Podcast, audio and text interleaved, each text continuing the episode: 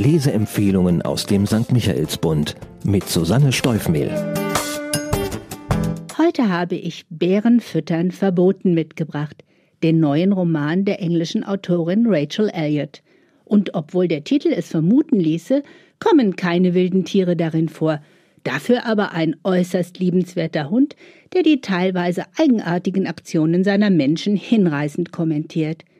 Die Geschichte spielt in Saint-Yves, einem idyllischen Küstenstädtchen im schönen Cornwall, und wäre alleine durch das Setting für eine unbeschwerte Ferienlektüre prädestiniert. Doch bevor es zu einem versöhnlichen Ende kommt, ziehen einige dunkle Wolken über Saint-Yves und seine Bewohner hinweg. Die Autorin Rachel Elliott ist 1972 in der Grafschaft Suffolk geboren und lebt heute in Bath, dem wohl berühmtesten Kurort im Vereinigten Königreich. Sie ist nicht nur Schriftstellerin, sondern auch ausgebildete Psychotherapeutin, und ihre Erfahrungen in diesem Metier waren für dieses Buch eine hervorragende Grundlage. Für ihren Debütroman Flüstern mit Megafon wurde Elliot für einige wichtige nationale Literaturpreise nominiert. Dieser ist im Verlag Kein und Aber als Taschenbuch erhältlich. Die Handlung Das südenglische Küstenstädtchen Saint-Yves ist ein hübscher und beliebter Ferienort. Doch zur Erholung kommt Sidney Smith nicht hierher. Vor mehr als 40 Jahren kam ihre Mutter während eines Familienurlaubs ums Leben und die Bilderbuchkünstlerin hat dieses traumatische Kindheitserlebnis bis heute nicht vollständig verkraftet. Sidney hat ein außergewöhnliches Hobby, dem sie mit Leidenschaft und sehr zum Missfallen ihrer Familie nachgeht, dem Free Running. Sidney rennt also steile Flächen hoch, springt über Hindernisse wie Bänke oder Mäuerchen und sogar von Dach zu Dach. Im Inneren weiß sie, dass der Adrenalinkick, den sie sich damit verschafft, auch der Verdrängung ihrer Trauer dient, der sie sich nun endlich stellen will. Bald ist sie in ganz Saint-Yves bekannt und ihre waghalsigen Kletterkunststücke erregen viel Aufmerksamkeit und gehen mit dem Hashtag Catwoman viral. Eines Abends jedoch stürzt sie unter Alkoholeinfluss von einem Dach ab und überlebt nur, weil Zahntechnikerin Maria sie auf ihrem abendlichen Hundespaziergang entdeckt. Maria, die in einer unglücklichen Ehe festsitzt, kümmert sich rührend um Sidneys besorgt angereiste Angehörige. Und während sich die Freerunnerin im Krankenhaus langsam an Körper und Seele erholt, hat Maria für Sidneys Vater Howard der nach dem Verlust seiner großen Liebe allein geblieben ist, ein offenes Ohr.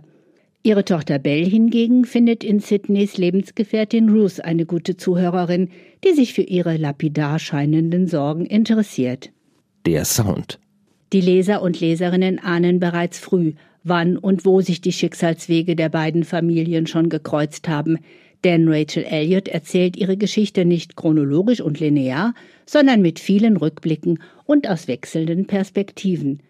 In denen kommen auch tote Menschen und Hunde zu Wort, und es gibt Tagebücher, die ihrem Verfasser antworten. Obwohl bei sämtlichen Dialogen die Anführungszeichen fehlen und man zu Beginn eines Abschnitts nie sofort weiß, aus wessen Sicht erzählt wird, behält man wunderbarerweise den Überblick – und das ist wiederum ein Beweis für das große erzählerische Talent der Autorin. Der Grundton des Buches ist melancholisch, jedoch keineswegs hoffnungslos. Die Protagonisten sind einander zwar fremd, wirken aber gegenseitig als Gesprächstherapeuten, denn manchmal ist es viel leichter, jemanden, den man nicht kennt, seinen Kummer anzuvertrauen.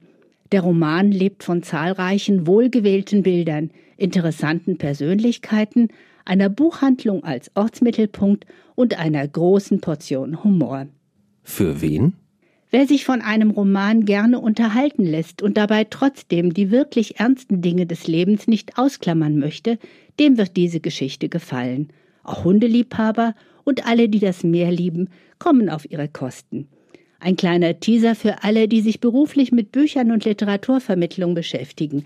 Mitten im Buch gibt es eine Passage, die das Herz aller Oldschool-Buchhändlerinnen höher schlagen lassen wird. Zahlen, Daten, Fakten.